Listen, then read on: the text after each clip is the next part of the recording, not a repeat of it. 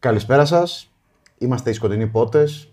Είμαι ο Κώστας. Είμαι ο Γιάννης. Δεν ξέρω κατά πόσο είμαστε σκοτεινοί, αλλά είμαστε σίγουρα πότες. Αυτό είμαστε και αυτό μπορεί να γίνει και λίγο χειρότερο μετά. Ναι, γιατί είδαμε τον Batman και Robin του 1997 Τζόλι Σουμάχερ. και ήρθαμε εδώ να μιλήσουμε γι' αυτό. Ναι, ήρθαμε εδώ να μιλήσουμε γι' αυτό. Οπότε πάμε. Εγώ θα ήθελα, ναι, πάμε. Τι είδαμε; Τι είδαμε; Εγώ θα ήθελα προκαταβολικά να πω το εξής. Ε, όσοι βλέπουν και κυρίως αυτοί που τους άρεσε η ταινία και όσοι δεν τους άρεσε, εγώ θα ήθελα να πω προκαταβολικά, ξέρω εγώ, συμπαθάτε με για τον αρνητισμό που έχω. Δεν μπορώ να τους κρατήσω. Κοιτάξτε, ναι. Ε, γενικά στο κανάλι και οι τρει μας προσπαθούμε να είμαστε θετικοί, όχι φορετά, όχι να υποκρινόμαστε ότι κάτι είναι καλύτερο, αλλά γενικά και κάτι να μην σ' αρέσει, ρε παιδί μου, το ίντερνετ είναι τόσο γεμάτο αρνητικότητα που δεν χρειάζομαστε και εμείς και άλλοι κάνουν την αρνητικότητα καλύτερα από εμάς. Αλλά όντως, για όσους είδατε το βίντεο από την αρχή στο τέλος το χθεσινό, θα δείτε πώς ξεκινήσαμε με μια πολύ καλή διάθεση και πώς σπάγαμε σιγά σιγά. Και η στάντη, φίλε. Ναι, η αλήθεια είναι ότι βλέπεις πώς πάει ένας άνθρωπος, πώς πάει το πνεύμα του. και δυστυχώς συνέβη αυτό στο Συνέβη, Batman και Robin. συνέβη. Εμ, δηλαδή δεν ξέρω κατά πόσο θα μείνουμε στην κουβέντα του αν είναι καλή Batman ταινία, γιατί αυτό θα τελειώσει πολύ γρήγορα. Ναι, θα τελειώσω αρκετά γρήγορα αυτή η κουβέντα. Είναι το θέμα του κατά πόσο είναι καλή ταινία. Και θα τελειώσει και αυτό γρήγορα, οπότε το βίντεο θα είναι σύντομο. Εντάξει, δεν θα, είναι Θα απαραίτητο. δούμε, θα δούμε, Θα θα δούμε, δούμε. ναι. Ε, θες να ξεκινήσεις; Θέλω να ξεκινήσω, θέλω να ξεκινήσω λέγοντας ότι θα διαφωνώ πάντα με το κράξιμο που έχει φάει ο Σουμάχερ. Αντιλαμβάνομαι ότι έχει κάνει, είναι υπεύθυνος για κάποια από τα χειρότερα πράγματα Batman που έχουν γίνει, αλλά για όνομα του Θεού το Forever δεν είναι αυτό. Το Forever μπορεί να μην σας αρέσει και θα καταλάβω πλήρως γιατί και εμένα υπάρχουν ε, αρκετές πτυχές του Forever που δεν μου αρέσουν, αλλά ήταν μια ταινία στην οποία, δε- η οποία δεν ήταν 100% στουντιακό προϊόν. Ναι, υπήρξε το μαντάτο του στούντιο ότι κοιτάξτε να δείτε, ο Μπάρτον φεύγει, δεν θέλω αυτή την αισθητική, κάνετε κάτι, θα κάνουμε κάτι άλλο, κάτι πιο εμπορικό. Και ο Σουμάχερ όμως ήρθε και έδωσε το δικό του όραμα. Εδώ πέρα αυτό το πράγμα δεν ήταν ταινία Σουμάχερ. Και το λέω αυτό διότι έχει ο Σουμάχερ στυλ. Έχει στυλ. Άμα δείτε το Falling Down, άμα δείτε το. εμ, αυτό με τον Κίφερ Sutherland, το Lost Boys. Ε, άμα δείτε το μ, νούμερο 23 με τον Jim Carrey.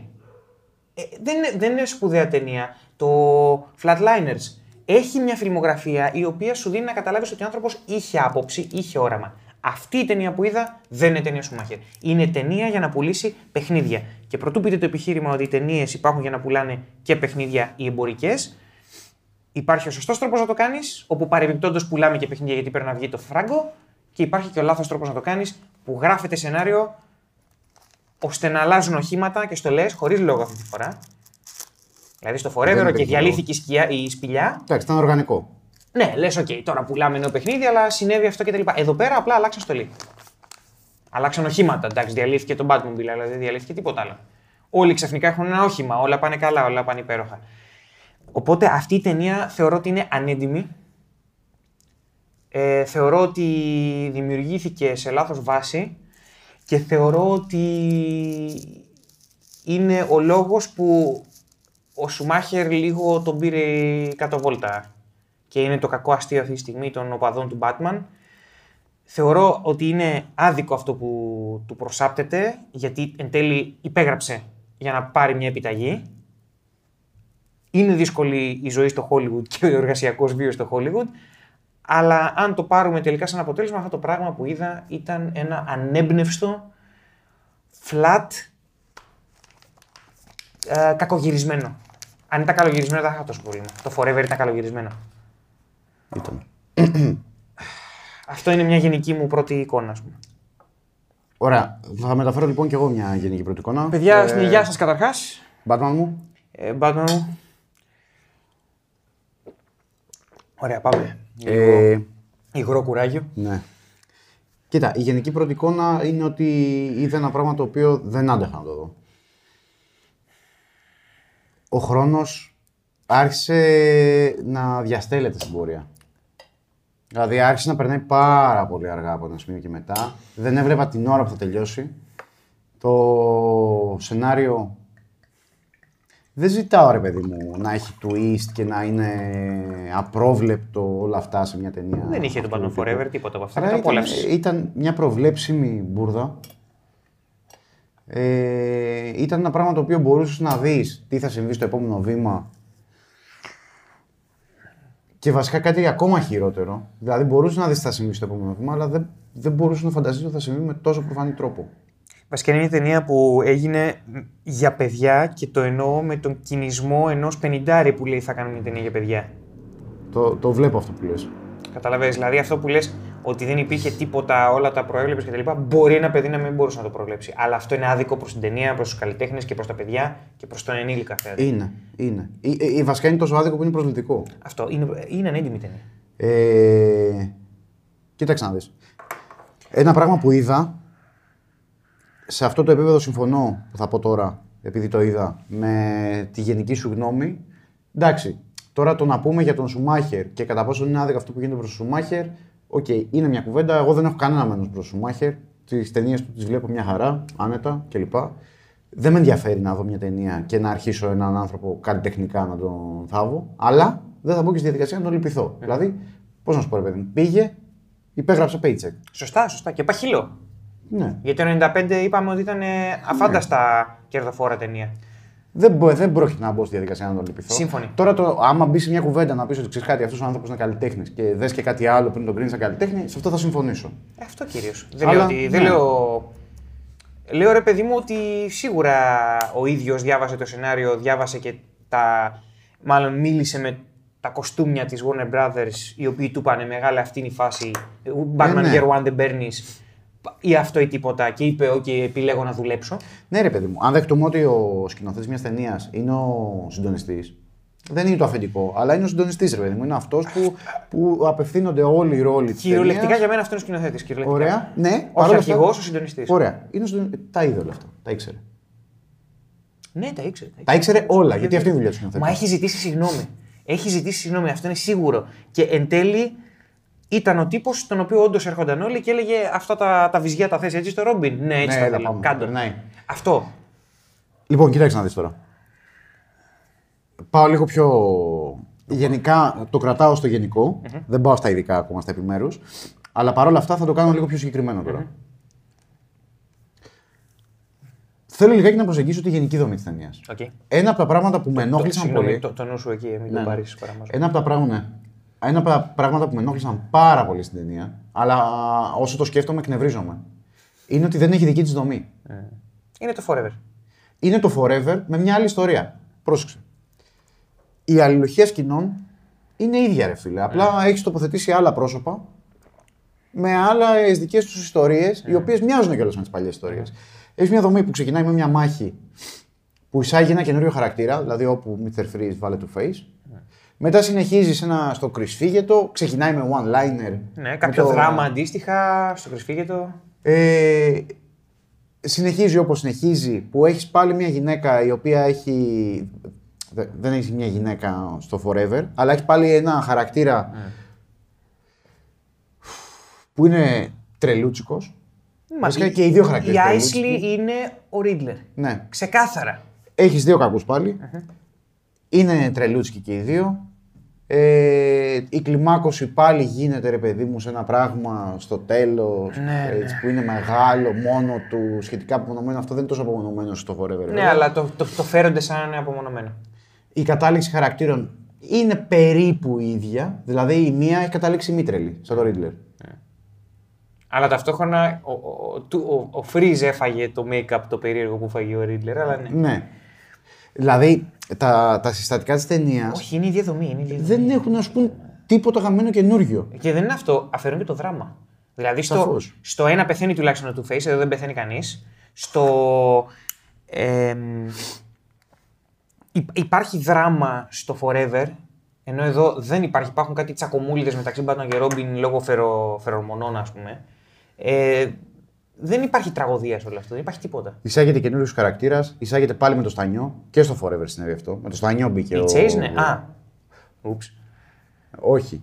ο Dick Grayson μπήκε με το στάνιο. Είχε μια οργανική σύνδεση εκ μέρους του. Μπράβο, Bruce είχε, Wayne. αυτό, η τραγωδία. Είχε τραγωδία. Είχε τραγωδία του. Εδώ, δεν, εδώ ήταν δεν απλά υπάρχει η καμία τύπησα, τραγωδία. Α, Απλά είμαι στο σχολείο, αλλά οδηγάω μηχανάκια, θα γίνει μπάγκερ. η, η τραγωδία του, του, του Dick αντικαταστάθηκε από την τραγωδία του Alfred εδώ.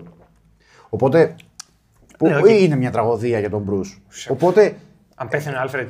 με, μεταθέτει κάποια πράγματα σε άλλα στοιχεία, αλλά τα συστατικά της ταινίας, αυτά που θέλουν να σου προκαλέσουν συναίσθημα θεατή, είναι τα ίδια. Και αυτό με ενοχλεί. Γιατί δεν μπορείς, ρε φίλε, μ- με αντιμετωπίζεις σαν, Βλάκα. σαν, σαν αγοραστή μόνο. Ξέρεις τι είναι αυτό; αυτό. Αυτό λέγεται requel. Remake και sequel. Αυτό είναι. Ναι, δε- δε- εγώ δεν μπορώ να προσλάβω ένα πράγμα το οποίο είναι τόσο καταφανώ προϊόν που μου λέει αγόρασέ το γιατί δούλεψε κάτι στην προηγούμενη ταινία. Οπότε θα κάνω ακριβώς τα ίδια πράγματα, αλλά λίγο μετασχηματισμένα. Κοίτα. Θα λάβω τώρα, θα κάνω λίγο, θα μεταφέρω ένα running joke πλέον από το Σίδης και Γιάννακιν και θα πω για το Force Awakens, το οποίο είναι επίσης ένα καραμπινάτο requel. Η διαφορά ενός Force Awakens με ένα Batman και Robin είναι ότι Προς εγώ εκείνη τουλάχιστον καλό γυρισμένο. ήταν ρε καλή φίλε. ταινία. Είναι δεν, καλή ταινία. δεν ήταν καλή Star Wars ταινία για μένα. Ξέρω ότι πολλοί θα διαφωνήσετε, αλλά ήταν καλή ταινία. Τη βλέπεις και βλέπεις φωτογραφία, παίξίματα, ε, δράση, μουσική. Wow. Καλά, Δεν- μουσική είχε ωραία και δεν- τον Batman και Robin. Δεν το πιστεύω αυτό που θα πω. Αδική στο Force Awakens συγκρίνοντά το με αυτό. Well. Δεν το πιστεύω που το λέω αυτό. το αδικό. Κοίταξε. Επειδή το Force Awakens βγήκε 30 χρόνια μετά, σαν 10 χρόνια από την τελευταία Star Wars ταινία και 30 χρόνια μετά από το επεισόδιο 6 σαν συνέχεια, θεωρώ ότι δεν το αδικώ καθόλου. Γιατί ήταν κάτι που πολλοί fans που απογοητεύτηκαν από τα prequel περίμεναν 30 χρόνια μετά και πήραν ξαναζεσταμένο φαγητό. Εδώ πέρα απλά περάσαν δύο χρόνια. Οπότε δεν πιστεύω ότι το αδικώ. Υπάρχει μια άλλη βαρύτητα χρονική εδώ πέρα. Αλλά ας μην, ας μην Τέλος πειρατεύσουμε πάντων, το δεν θα το Force Awakens. πειρατεύσουμε. Έχω αντεπιχείρημα σε αυτό που λες, δεν θα το πω για να μην, Οκ. για να μην σε τριγκάρω κι άλλο. Ε, αν και θα το ήθελα. Έλα, τρίγκαρε με λίγο. Λίγο, λίγο. Θα γυρίσουμε γρήγορα. Έλα. Θα σου πω ότι το να κάνεις μια ταινία που είναι requel μετά από 30 χρόνια είναι πολύ πιο έντιμο από το να την κάνεις μετά από δύο γαμημένα χρόνια. Οκ. Γιατί το άλλο το είδες πριν δύο χρόνια. Τουλάχιστον μετά από 30 χρόνια ο άλλος θέλει Μια να άλλη, ξαναδεί γε- κάτι. ρε μια άλλη παιδί. γενιά μπορεί να μεγαλώσει με το ίδιο ξαναζεσταμένο φαγητό. Πάει. Αυτό είναι πολύ πιο έντιμο. Δεν θα όμως. τριγκαριστώ, οπότε απλά ας προχωρήσουμε. Ε, ένα, το, το πρώτο μου και βασικό πρόβλημα λοιπόν είναι ότι η ταινία δεν έχει τίποτα καινούργιο να σου πει. Όχι τίποτα. Δεν προχωράει τη μυθολογία του Dark Knight. Καθόλου. Δεν είναι Dark ο Knight. Ούτε στο Forever είναι ακριβώς. Έχει τα σκοτεινά Έχει, έχει, σημεία. έχει, τα σκοτεινά τερκουλικά. Έχει σημεία. τερκουλικά. Μην λέω βλακίες. Επίσης δολοφονεί ένα αμάξι, άρα πέντε ανθρώπους και δολοφονεί και τον αντιπρόσωπο. Εντάξει. Δολοφονεί. Μέσα, σ- μέσα στην, στον πανικό και στη δράση κτλ. υπάρχουν κόστη. Οκ. Εδώ δεν υπάρχει τίποτα. Όχι, ναι. Μηδέν διακύβευμα. Όχι, όχι. Δεν σκοτώνονται ούτε κομπάρσι. Δεν σκοτώνονται ούτε τσιράκια. Δεν υπάρχει παράπλευρη απώλεια. Δεν υπάρχει θάνατος σε αυτήν την ταινία. Δεν υπάρχει. Ο θάνατος νικιέται κατά κράτος. Ο θάνατος νικιέται και, σε, και στον Άλφρεντ. Στην πιο βαριά μορφή της ασθένειας θα νικηθεί και για την ώρα. Γιατί τελειώνει με, με υπόσχεση για το μέλλον ελπιδοφόρα. Οπότε δεν υπάρχει. Ελπιδονόρα. Ναι, ωραίο ήταν αυτό. Πάρ' το. Εμ, δεν υπάρχει κάποιο κόστος εδώ πέρα. Δεν υπάρχει κάποιος λόγος να ανησυχήσεις για κανέναν. Δηλαδή, οκ, όταν ήμουν 12, σου λέω ανησυχούσα για τον Άλφρεντ. Αλλά γρήγορα, μεγαλώνοντας και βλέποντας υφολογικά τι κάνει εδώ πέρα η ταινία στα πέντε πρώτα λεπτά, ξέρεις, δεν σκοτώσει τώρα τον Άλφρεντ, δεν θα τον σκοτώσει. Δεν θα Ε, σκοτώσει. θα υπάρχει ολικό happy end. Ολικό happy end. Δημιουργήθηκε Bat οικογένεια. Λογικά ο Ντίκ θα γαμήσει την ε, Μπάρμπαρα. Ο, ο Άλφρεντ θα επιζήσει μέχρι να πεθάνει από γηρατειά. Βαθιά γηρατειά. Ο, Α- ο Freeze θα σώσει την ώρα και λογικά θα φάει λίγο ξύλο η, η Poison Ivy. Γιατί για κάποιο λόγο Τον βάλανε στο ίδιο κελί. Δηλαδή. ναι, αποφασίσαμε να φερθούμε σκατοψύχικα στην Poison Ivy. Η οποία είναι Φυσικά, σκατοψύχο. Από ό,τι φαίνεται πήγε να δολοφονήσει την ώρα λόγω ζηλο, ζηλοτυπίας. Λόγω ζήλιας. αυτός, ναι, Το οποίο βγήκε το. Εντάξει, έχεις δίκιο ότι βγήκε το πουθενά. Θεματικά, σεναριακά όχι, αλλά θεματικά ναι, ό,τι να είναι. Ό,τι να είναι. εντάξει, ήταν- οκ, θα δεχτώ ότι είναι μια τρελή τύπισσα. η Τρύπα οποία- δεν είναι, τρύπα δεν είναι, αλλά θεματικά λες τι κάνεις τώρα, ρε φίλε. Τι κάνεις. Θες να πάμε τώρα στην Poison Ivy ή έχεις να πεις και άλλα γενικά; Να πάμε στην Poison Ivy. Ωραία, λοιπόν. Πο- Εσένα σ' αρέσει η Poison Ivy όπως έχει υλοποιηθεί στα comics ή στα animated; Γιατί εμένα δεν με έχει Ο- ικανοποιήσει. Πιστεύω ότι είναι ένας χαρακτήρας ο οποίος έχει πολύ μεγάλη δυναμική. Okay. Δηλαδή θεματικά, μόνο χέσε όλα καλά. Θεματικά και μόνο να το πάρεις, μαλάκα την Poison Ivy μπορείς να την αξιοποιήσεις πάρα πολύ. Δεν έχει αξιοποιηθεί επαρκώς. Αυτό που είπα στο σχολιασμό περί Φεμινάτσι, ότι μπορεί να βγει σε μια εποχή τωρινή, ας πούμε, σαν κάτι την κακή εκδοχή της πάλης των φύλων για ισότητα. Μπορώ να δεχτώ ότι είναι μια άλλη μορφή ενσωμάτωσης πατριαρχίας. Οκ. Ο- με την έννοια ότι η τύπισσα βγάζει μισανδρία. Οκ. Το οποίο είναι τελείως παραπλανητικό σε σχέση με το τι είναι η πατριαρχία που γεννάει σεξισμό. Αυτό. Με αυτή την έννοια είναι feminazi. Ωραία. Συμφωνώ. Πιστεύεις ότι θα μπορούσε να υπάρξει μια υλοποίηση τέτοια; Ικανοποιητική. Πιστεύω ότι για την Poison Ivy θα μπορούσαν να υπάρξουν πάρα πολλές διαφορετικές υλοποιήσει. Οκ. Θα μπορούσε να υπάρξει μια υλοποίηση η οποία είναι φεμινίστρια, αυτό που εγώ τουλάχιστον θεωρώ ορθή προσέγγιση του φεμινισμού και η δική μου γνώμη Οποιοδήποτε κύματος του φεμινισμού, είτε Οκ, του, του, του τριτοκυματικού φεμινισμού, είτε του δευτεροκυματικού, ο- οτιδήποτε. Οκ. Ε, θα μπορούσε να είναι καλή υλοποίηση, δηλαδή κάτι με το οποίο συμφωνώ, μια θετική στάση προς τον φεμινισμό σαν αντιπατριαρχία και θα μπορούσε να είναι και μια αρνητική, θα το δεχτώ και αυτό, σαν αντιπαράδειγμα. Ότι ξέρεις κάτι, ότι καμιά φορά η πατριαρχία μπορεί να ενσωματώσει ακόμα και το καταπιεσμένο, μια καταπιεσμένη κοινωνική ομάδα με ένα τέτοιο τρόπο που θα την κάνει μέρος του προβλήματος. Ναι, ναι. Εδώ κάνει το δεύτερο. Αλλά το κάνει άμπαλα. Καλά, ναι. Αυτό είναι αν έχεις καλή πίστη κάνει το δεύτερο. κάνει τελείως που, που άβολα. είχαμε καλή πίστη στην αρχή, αλήθεια είναι. Η αλήθεια είναι ότι επειδή είδαμε τον Batman Returns, Ε, όπου υπάρχει μια προσέγγιση πάλι φεμινισμού, που ο Μπάρτον προφανώς έχει πολύ πιο ε, δομημένη αντίληψη σε σχέση με το θέμα. ε, βέβαια, εντάξει. Και ενδιαφέρεται επίσης. Ναι, και ενδιαφέρεται. Δεν ε, έκανα τόσο πολύ focus στον χαζοφεμινισμό της Poison Ivy. Εκεί που έκανα περισσότερο focus είναι στο οικολογικό μήνυμα που θα μπορούσε να μεταφέρει η ταινία. Ναι, οκ. Γιατί ξεκινάει, Το ξέχασα, ήδη. ξεκινάει υποσχόμενη να σου πει κάτι για την οικολογία. Και εκεί, σε αυτό το σημείο, εγώ είμαι. Ξέρεις κάτι, είμαι μέσα. Ναι, οκ, γιατί Πάμε. όχι, ναι. Θέλω να πω, η Poison Ivy είναι κατά το ήμισυ αυτό. Πάμε. Πάμε να μιλήσουμε για οικολογία. Και όχι μόνο αυτό. Μιλάει, θα μπορούσε να μιλήσει για οικολογία σαν ανταγωνιστής ενός πρωταγωνιστή που είναι βιομήχανος. Ακριβώς. Ισχύει. Ισχύει. Που εντάξει, ε, κακά τα ψέματα. Η οικολογία ανακύπτει σαν θέμα Ε, βέβαια. λ- λόγω, αλλά στο λόγω κάνει- του τρόπου που παράγει ο καπιταλισμός. Απλά στο κάνει, στο κάνει μέσω παράθεσης, αυτό είναι το θέμα. Δεν δεν σου, δεν σου το πάει πουθενά καταρχάς και δεύτερον το κάνει μέσω μπλα μπλα. Απλά λέει ότι θα χτυπήσω την πατριαρχία, θα χτυπήσω τον καπιταλισμό. Και άρα το avatar του τον Bruce Wayne. Και, και απλά κάνει αυτό και μετά ε, αναλώνεται στο να σκοτώσει την ώρα Freeze.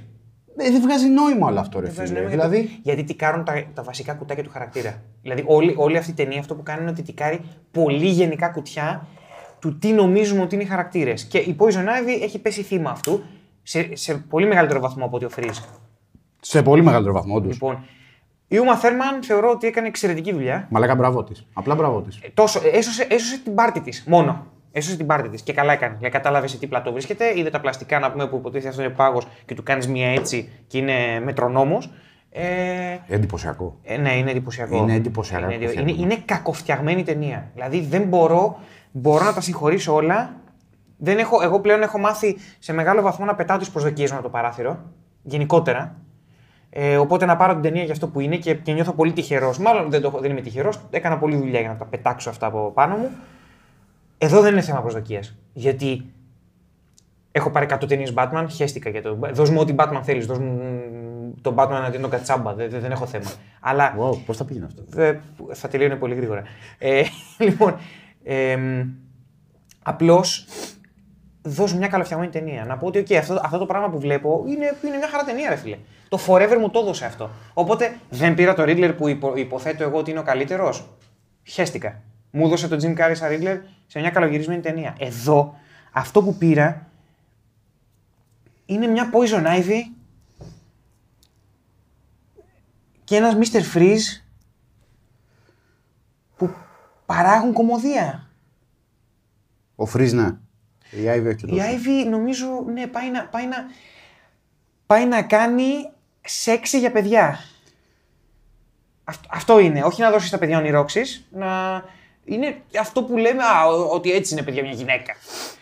Μια σεξι γυναίκα. Αλλά είναι τελείως. Εγώ δεν- αυτό που είδα τώρα, ενώ θεωρώ την Ούμα θέλω να ωραία γυναίκα, δεν ήταν σεξι αυτό το πράγμα. Ήταν... Είχες δίκιο σε αυτό που είπες όταν τη βλέπαμε και τη σχολιάζαμε. Είναι, εμένα μου βγάζει περισσότερο το άφιλι. Αυτό. Γι' αυτό σου λέω ότι δεν, είχε, δεν υπήρχε μεράκι από τον Σουμάχερ σε αυτή την ταινία. Και η Άιβη ήταν ε, ένα καρτούν, ευτυχώς μέχρι ένα σημείο την απόλαυσα. Εντάξει, από, από το σημείο και μετά που ο Ρόμπιν πάει να τη φιλήσει με ελαστιχίνια χείλη, ούτως ή άλλως η ταινία καταραίει, δεν, δεν την παλεύω. Οπότε δεν μπορώ να πω ότι την απόλαυσα κι αυτήν. Γιατί και αυτή γίνεται έρμεο του σενάριου. Αλλά ως εκείνο το σημείο λέω: Ξέρεις κάτι, Ούμα Θέρμαν, πάμε. Ναι. Και έχεις και το Mr. Freeze. Έχω περισσότερα καλά πράγματα να πω για τον Και εγώ Freeze. έχω περισσότερα καλά πράγματα γιατί ακολουθήσαν, δεν, δεν τι κάναν γενικά κουτάκια για τον Freeze. Ε, πήγαν πιο πολύ σε κάποιες λεπτομέρειες, ας πούμε, στο, στην τραγικότητα του Freeze. Και το τι κάνει αυτό το χαρακτήρα να δουλεύει. Τώρα το, το κάναμε μέσω του Άρνολ Βατζενέκερ είναι και καλό και κακό. Κακό διότι Συμφωνώ. ξεκάθαρα ε, δεν παίρνεις τον Άρνολ να σου κάνει αυτό το πράγμα. Όταν θες να μπεις μέσα στην τραγωδία του χαρακτήρα. Δεν γίνεται καταλαβαίνω το, την επιλογή του cast, δηλαδή το, το κριτήριο. Μπορείς να το καταλάβεις. είχε πει ο Σουμάχερ, αφού του είπε όχι ο Πάτρικ Στιούαρτ, γιατί όταν, λέ- ό- δηλαδή, όταν πας από τον Πάτρικ Στιούαρτ. Πάτρικ Στιούαρτ, φίλε, θα ήταν εξαιρετικό. Είναι αυ- σχεδόν αυτονόητη επιλογή για Freeze. Οπότε ναι. Εμ, σε δικό μου προσωπικό casting θα έκανα τον Gus Fring από το Breaking Bad, τον ε, Giancarlo Esposito. Θα ήταν εξαιρετικός Freeze. Μαύρο Freeze. Σιγά. Οκ. Ξέρεις κάτι; Πάει. Είναι, ε, δεν, είναι- δεν είναι. Όχι, είναι- πάει, πάει. Είμαι τελείως μέσα. Τέλος πάντων, εμ, ο... αφού ήθελε λοιπόν τον Patrick Stewart και, το, και του είπε όχι, πήγε κατευθείαν στο Σταλόνε.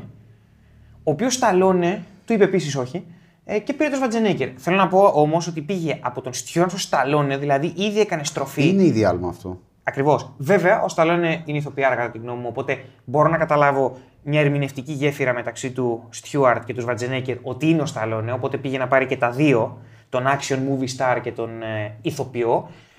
Και τελικά κατέληξε να παίρνει μόνο τον action movie star που. Εντάξει, εγώ θεωρώ ότι υπό συνθήκε παίζει πολύ καλά ο Σβατζενέκερ. Κοίτα, για αυτό που είναι γραμμένο ο χαρακτήρας, Ακριβώς. ο Σβαρτζενέγκερ το Και παραδέχεται. καταλαβαίνεις καλά. γιατί είπαν όχι οι άλλοι δύο. Ναι, σαφώς. Ο Σβατζενέκερ λοιπόν καβάλισε την ταινία και καλά έκανε και σου λέει: OK, αυτό θα γίνει το επόμενό μου δοχείο, ας πούμε, για να πρωταγωνιστήσω.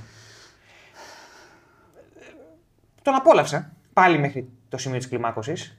Τον απόλαυσα γιατί εκεί όλοι μπήκαν σε διαδικαστικό mode. Όλοι μπήκαν ότι okay, τώρα εξυπηρετούμε το φινάλε της ταινίας σχέστημα. Είναι γελίο ο Φρίζ εδώ. Δεν είναι, δεν είναι κάτι σοβαρό. Δεν είναι κάτι που. Υπάρχει μια πρόθεση σοβαρότητας γενικότερα, αλλά η- όταν βάζεις τώρα τα, τα τσιράκια σου να τραγουδάνε I'm Mr. White Christmas, I'm Mr. Snow, δεν μπορείς να πεις ότι πας για σοβαρή προσέγγιση στο δράμα του Φρίζ. Να πάρει διάλογος. Υπό αυτή την έννοια, καλά κάνα και πήρε το Σβατζενέκερ. Και τον απόλαυσε το Σβατζενέκερ. Ήταν. ε, ε, λέω και πάλι ότι για αυτό που ήταν γραμμένο Αυτό. ε, το παρέδωσε ωραία. Ναι. Επίσης, να σου πω κάτι τώρα που λέμε για το Mr. Freeze, και επειδή είναι από τα βασικά κομμάτια του Freeze, είναι το εξαιρετικό του make-up. Το θεωρώ εξαιρετικό το Είναι make-up. πολύ καλό η αλήθεια. είναι Ε, και- η γνώμη μου είναι ότι το make-up είναι το μόνο πράγμα στην ταινία που μου άρεσε. Το μόνο τεχνικό πράγμα το οποίο έβγαζε κάποιο. ότι έπεσε δουλειά. Το μόνο πράγμα γενικά. Ο Michael Gough. Τον έχω συνηθίσει, μωρέ. Δηλαδή, έχω. Ναι, οκ, εντάξει, το δέχομαι. Το δέχομαι. Τυπικοποίησε, το... τυπικοποίησε την τρυφερότητα ο Κώστας μόλις. Πασχίζω. Πασχίζω να βγάλουμε υλικό για, για, για, για βίντεο πάνω από ένα τέταρτο. Ε, Λοιπόν, κοίταξε να δεις. Ο Freeze εδώ συμβολίζει το, τη ρομαντική πλευρά του, του ερωτα ο οποίος είναι διατεθειμένος να φτάσει μέχρι τα άκρα προκειμένου να εκπληρωθει Υπό αυτή την έννοια μπορώ να δω μια θεματική στην ταινία, η οποία είναι δανεισμένη θεματική από το Φρυζ ούτως ή άλλως, αλλά το δέχομαι και αυτό. Εντάξει, είναι adaptation. Μια Το, χαρά. το δέχομαι. Έτσι το κάνεις. Και αυτό σε σημεία δείχνει η ταινία ότι ξέρει να το κάνει. Δυστυχώς είναι μόνο τα σημεία. Γιατί κατά τα άλλα τον γελιοποιεί τον Φρίζ. Δεν ε, ζει αυτό το δράμα που περιμένεις από τον Φρίζ με ένα διακύβευμα που είναι η γυναίκα του. Και να σου πω κάτι, το διακύβευμα πάει στο διάλογο. Δηλαδή, όλοι έχουμε περάσει πόνο, δίνει και τέτοια. Και ανά καιρούς μπορούμε να χαβαλεδιάσουμε και να είμαστε και λίγο καραγκιόζες μέσα στην οδύνη μας. Ισχύει. Αλλά εδώ δεν ήταν αυτή η περίπτωση. Εδώ δεν είναι αυτή η περίπτωση. γιατί ο Φρίζ είναι ένας τύπος ο οποίος έχει, αφιερώσει- έχει αφιερώσει όλη του τη ζωή σε αυτό και έχει αφιερώσει τον εαυτό του στο σκοταδι Γιατί αυτό είναι ο Φρίζ. Δηλαδή, άμα το δεις στιλιστικά τον Φρίζ, ο άνθρωπος Ζει σε ένα ψυγείο. ζει σαν ψη- έχει παγώσει. Έχει ένα κινητό ψυγείο. Ναι, είναι... Και όχι μόνο αυτό, είναι ο ίδιος πάγος. Ναι, ναι, ναι. Δηλαδή, αυτό συμβολικά είναι σημαντικό, δεν μπορείς να μου το ακυρώσεις. Όχι, ο, ο Φρίζ, άμα το πάρεις και την παγωμάρα του θανάτου, είναι νεκρός και το μόνο που μπορεί να τον αναστήσει είναι η γυναίκα του. Ναι, είναι Ξεκάθαρα. νεκρός. Είναι πολύ δυνατό αυτό. Είναι πάρα πολύ δυνατό. Και συμβολικά, γι' αυτό μου αρέσει ο Φρίζ σαν χαρακτήρας. Επειδή έχει πολύ ισχυρό συμβολισμό. Γιατί ο ίδιος είναι νεκρός, είναι πάγος, μέχρι να καταφέρει να επαναφέρει τη γυναίκα του. Yep. Όπου εγώ αυτό που θα περίμενα είναι αν κατάφερνε ποτέ ο Φρίζ να αναστήσει τη γυναίκα του, δεν θα ήταν πια Φρίζ. Θα ξαναζητηνόταν. Ακριβώς. Θα ήταν ο Βίκτορ. Αυτό δεν μου το περνάει. εδώ η Όχι, ούτε ταινία. καν. Ξέ... Περίμενε, εκεί θα διαφωνήσω. Μου, το- μου το περνάει εμένα ότι αν τέτοιο θα σταματήσει. Απλώς Ναι, ο, με τύπ- exposition. ο τύπος είναι καραγκιόζης. Αυτό είναι το πρόβλημά μου. Είναι ότι αν ξαναγυρίσει τον Βίκτορ, θα σταματήσει τα one-liners. Αυτό, αυτό θα είναι η επιστροφή του στον Victor Freeze. Ναι, δεν ξέρω. Αυτό, αυτό θέλω να Δεν πω. ξέρω Ότι τι κατάφερε. ε, εγώ στα βίντεο, τα flashback, παύλα, γαμήλια βίντεο κτλ. Έβλεπα έναν τύπο ο οποίος κοίταγε με puppy eyes τη γυναίκα του. Οκ, με έπεισε ο Σβαρτσενέγκερ ότι τέτοιο δεν με έπεισε ότι είναι επίσης επιστήμονας. Αλλά με έπεισε ότι Για κανένα αγαπάει λόγο. τη, Για κανένα τη λόγο. μοντέλα που έχει για γυναίκα. Με έπεισε λίγο παραπάνω από τον Mark, από τον Mark Wahlberg στα Transformers. Ότι είναι επιστήμονας. Πάει. Εφευρέτης. Α, ήταν ο κύριος Γρανάζη. Ο... Τέλος πάντων. Τι διάλογο θυμήθηκε. Λοιπόν. εμ, με έπεισε λοιπόν ότι θα μπορούσε να έχει μια κανονικότητα όταν θα ξαναφέρει την ε, Νόρα. Αλλά μιλάμε σε τελείως γενικά πλαίσια. Δηλαδή, οκ, μπορώ να δω ότι. Με έπεισε ότι αγαπάει κάποιον. Αλλά το πρόβλημα είναι ότι σαν Mr. Freeze δεν μπορούσα να, να κατανοήσω την ψυχοσύνθεσή του. Με την έννοια ότι, οκ, φίλε, τώρα αυτό που κάνεις είναι να, δι- να, να μαθαίνεις τα τσιράκια σου να τραγουδάνε. Δεν, δεν- δεν ξέρω καν τι να πω γι' αυτό. Δεν έχω ιδέα τι Και σκεφτόμουν. έχεις και μία κολαούζα την οποία την εμφάνισε σε μία σκηνή. Ναι, γιατί; Σε μία σκηνή. Εντάξει, ξέρω γιατί. Για πες. Ε, είναι όμως τελείω. Η ταινία μέσα, μέσα της το κάνει τελείως, με τελείως μετατρόπο. Απλά θέλει να σου πει ότι υπάρχει μια γκομενάρα εκεί πέρα, μια θεογκόμενα, η οποία είναι πανέμορφη, Α, που αυτό. του την πέφτει, αλλά αυτός είναι πιστός στη γυναίκα. Αλλά του. και είναι τόσο προφανής που το προσπέρασα. Σκέφτομαι. Ε, γι' αυτό το βάζει. Δεν υπάρχει άλλος λόγος. Ναι, απλώ κάνε μια γαμημένη κατάληξη. Κάνε κάτι. Κάνε, ξέρεις, Ρε, είναι κακό filmmaking. είναι κακό γράψιμο. Ε, είναι- Κακό γράψιμο. Είναι, είναι τεμπέλικο γράψιμο. Δυστυχώς, δυστυχώς, δυστυχώς. Ε, τι κάναν τα πολύ γενικά κουτιά και απλά στα επιμέρους κατέρρευσε όλο ρε παιδί μου. Για να μην μιλήσω για τον Μπέιν. Ναι, ένα πιθηκάκι ήταν που έκανε πράγματα. Θα είμαι ειλικρινής. Μέχρι ο Μπέινς στα κόμιξ να πάει στη Λεγιώνα των Ασασίνων δεν, Είναι αυτό που έλεγες και στο βίντεο. δεν στο- με πείθει στο, σχολιασμό. στο σχολιασμό. Δεν με πείθει σε χαρακτήρες. Ξέρω ότι τον έχουν γράψει να είναι η, ο αντιμπάτμαν από την detective πλευρά του και από την σωματική πλευρά του, ας πούμε. Όπως ο Venom είναι ο αντι-Spider-Man, όπως ο Doomsday είναι ο αντι-Superman. Ήταν αυτό το, το, το κύμα των 90s που σου φέρνανε τα γλαράδες να γαμίσουν στο ξύλο τον, τον καλό. Doomsday είναι, εντάξει, είναι άλλη κουβέντα, αλλά είναι κάτι πολύ, πιο παρα, πολύ παραπάνω από όλους αυτούς που είπες. Ο, Doom- ο Doomsday είναι από τους τρεις που Είναι κάτι- ανέφερα, είναι ο αγαπημένος μου. Γιατί ο Doomsday Είναι κάτι πολύ παραπάνω από όλους. Συμβολικά. Ο Doomsday είναι το ασταμάτητο ο θάνατο Μπράβο. που έρχεται με βία να σε ξεκολλιάσει. Ακόμα και τον αθάνατο. Ακριβώς. Και επειδή το ξέραν αυτό όταν το γράψανε, ήταν gimmick για να πουλήσουν κόμιξ. Α, ο, ο θάνατος του Σούπερμαν. Ωστόσο, δεν, πο- δεν πήγαν ποτέ να σου πουλήσουν τον Doomsday ως κάτι παραπάνω. Υπό αυτή την έννοια, τον Batman να δίνει Σούπερμαν το χρησιμοποίησε καλά. Θα το πούμε αυτό όταν έρθει η ώρα. Αλλά ο Venom με έπεισε για την προσωπική ε, σταυροφορία εναντίον του Peter Parker. Με έπεισε αυτό που έκανε. Ο Bane κατάφερε να διαλύσει τον Batman σε κάθε επίπεδο στα κόμιξ και δεν με έπεισε ποτέ το πώς τα κατάφερε. Δεν με έπεισε ποτέ. Δηλαδή τον έβλεπα και λέω: Ω Θεέ μου, έκανε ένα συν ένα ίσον πέντε και κατάλαβε ποιος είναι ο Bruce Wayne. Έκανε λοιπόν όλο αυτό το σχέδιο και okay, στο τέλος αφού τον διέλυσε, του σπάσε, ε, τον είχαν διαλύσει όλοι οι υπόλοιποι στην κούραση οι κακοί που έβγαλε το Arkham, τον, του έσπασε και την πλάτη. Χέστηκα. Όταν πήγε στη Λεγιώνα των, των Ασασίνων, λέω πολύ ωραία. Όταν δεν τον έφερε ο Νόλαν, λέω εδώ είμαστε. Αυτός είναι ο Μπέιν που θέλω. Και έκτοτε ευτυχώς έχουν πάρει τα κόμιξ από τον, ε, από τον Μπέιν του Νόλαν και, και έχει στρώσει λίγο σαν χαρακτήρας. Έχει γίνει κανονικότατα αντιήρωας πια. Ε, Όπως και να έχει, ο Bane εδώ πέρα δεν μπορώ. Τι να πεις για τον Bane. Ξέρεις ποιο είναι το πρόβλημά μου; Δεν έχω, δεν έχω το παραμικρό πρόβλημα. Έχω τόσο καλή πίστη που δεν έχω πρόβλημα να κάνει τον Bane ένα τσιράκι. Ένα αρχιτσιράκι και τίποτα παραπάνω. Εντάξει, Κάν' το- εγώ έτσι τον βλέπω. Όχι, όχι. Κανένα πρόβλημα. Εννοείς γενικά στα κόμιξ. Όχι, σε αυτήν την ταινία. Είναι, όχι, όχι. Είναι πολύ ωραίο να τον κάνεις αρχιτσιράκι. Μα, πολύ ωραίο. Εν δυνάμει μπορώ να το δω να δουλεύει. Δεν θα τον κάνεις Mega Detective, αλλά δεδομένου ότι το Mega Detective δεν με έπεισε ποτέ, κάνε τον αρχιτσιράκι. Γιατί να τον κάνεις καραγκιόζη. Γιατί να τον κάνεις πυθίκι; Γιατί. Εντάξει, ένα τύπο που οποίος κυκλοφορεί και λέει, Γιατί να... Λοιπόν, αν απλά κυκλοφορούσε και ήταν το μούσκουλο σιωπηρό σε μια γωνία, με αυτό το make-up, το γελίο, αυτή τη μάσκα τη γελία, αυτό το, το περίεργο code piece που είχε εδώ πέρα το SM, το που λες και ήταν κακό black metal. Οκ, νομίζω ένας από τους τρεις Είναι, immortal. είναι όντως κακό. black Ένας metal. από τους τρεις immortal το φοράει αυτό. Είναι όντως κακό black metal. Είναι ο άμπαθο ντέμονα, ένας άλλος. Anyway, Σου όταν δεν τους λες κακό black metal βέβαια, αλλά αυτό λέει κουβέντα. Μιλάω για το στυλιζάρισμα. Στυλιζάρισμα τους θεωρώ κακό black metal, χέσαμε. Λοιπόν, Ναι, εντάξει. Ε, εντάξει. Μ' αρέσουν οι Immortal. σαν μουσική. Ναι, ρε παιδί μου, εντάξει. Κατάλαβες τι εννοώ. Μαλάκα ότι πώ φοράει σου λέω κότι πίσαν του Μπέιν. λοιπόν, τι φάση. Μα, με κοίταξε ειλικρινά με απόγνωση. Ναι, ήμουν σε φάση. Μα... Είχε τόσο ειλικρινή. Μ' αρέσει το black metal. Μ' αρέσει το... Δεν μ' αρέσουν οι πολιτικές προεκτάσεις του black metal, αλλά μ' αρέσει το black metal. Λοιπόν, εμ, γιατί να τον κάνεις να βγεις από το δρόμο σου να τον γελιοποιήσεις; Αυτό είναι που με ενοχλεί εμένα. Οκ, δεν θες να του δώσεις backstory, δεν θες να του δώσεις όλα αυτά που πέτυχε εναντίον του Batman. Καλά κάνεις κιόλας. Αλλά ρε φίλε, βάλ τον ένα σιωπηρό νταγλαρά. Μη μου, βα- μη μου βάζεις τώρα όλα αυτά τα παραπανήσια πράγματα. Τα... Έχεις ήδη καταφέρει μέσω σενάριο να πουλήσεις παιχνίδια για παιδιά. Ο ίδιος ο Μπέιν θα γίνει μια χαρά φιγούρα που θα κάνει έτσι. Θα πατάς ένα κουμπάκι και θα κάνει τα χέρια του έτσι ή έτσι. Ε, Τα πουλάγανε Hulk Hogan και Ultimate Warrior κάποτε. Η ίδια μηχανική παιχνιδιού ήταν. Γιατί να βγεις από τον δρόμο σου να τον βάζεις να κάνει. Μπαμ. και όλο αυτό γιατί να τον βάζεις να περπατάει έτσι. Εκεί είναι που φρικάρω λίγο. Βγήκες από τον δρόμο σου να το κάνεις αυτό. Αυτό θέλω να πω.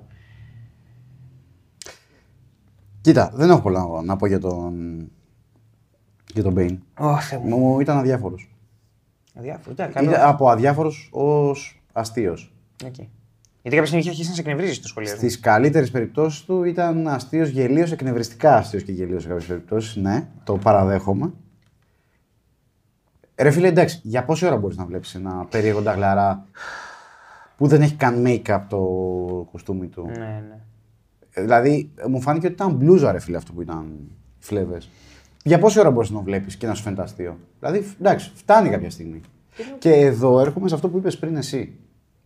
Ότι τουλάχιστον στο Forever είχε ρε παιδί μου μια υποψιακή τσιάς. Αλλά την έφτανε μέχρι το σημείο που δεν ήταν ενοχλητική. Ναι. Δηλαδή ήξερε μέχρι πού να το πάει. Εδώ το πήγε all the way. Το πήγε μέχρι τέλους μόνο εκεί της- και αυτό είναι ενοχλητικό. Και τα ζητήματα, τώρα sorry, αλλάζω λίγο την κουβέντα από αυτή που έχουμε. Καλά, ο Μπέιν Αλλά δεν, τελείωσε, δεν, δεν- δεν μπορώ να μην, να μην το πω αυτό. Είναι ότι η αντιγραφή που κάνει ο Σουμάχερ στον εαυτό του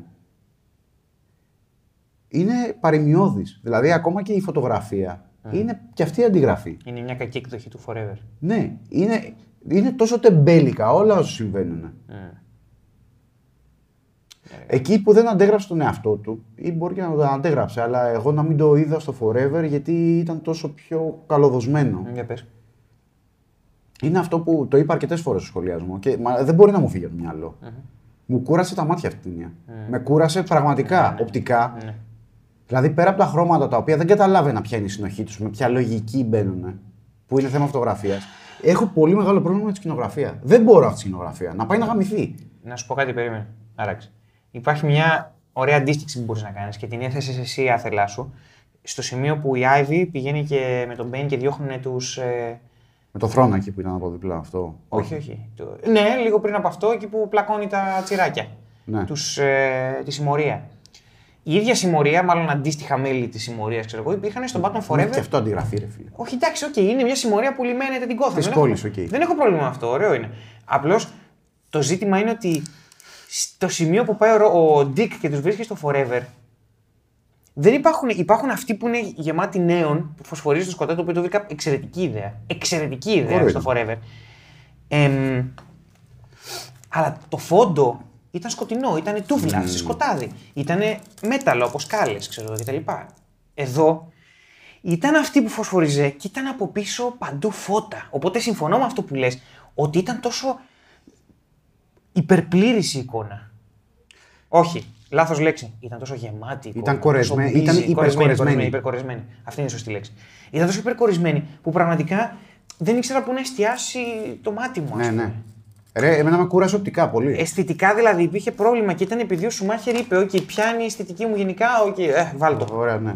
Πάμε να το κάνουμε υπερβολικό. Αυτό. Και αυτό ξεκινάει με αυτό και πάει μετά και σ- στο αφαιρετικό κομμάτι το υπερμεγεθύνει σε όλες τις εκφάνσεις του.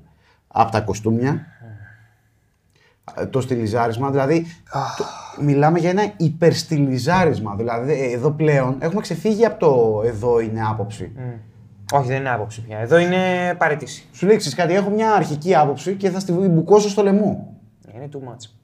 Τα, τα κοστούμια τελικά δηλαδή των, των καλών είναι το, το κύριο παράδειγμα. Καλά Και και τα αρχικά, αλλά τα τελικά ξεφεύγουν. Αρχικά ναι, οκ, είναι πιο Και μετά; Αυτό πάει σε όλα μετά, ρε φίλε. Πάει στα οχήματα. Το κοστούμι του Ρόμπιν δεν Πάει είναι στους πολύ κακούς. κακός.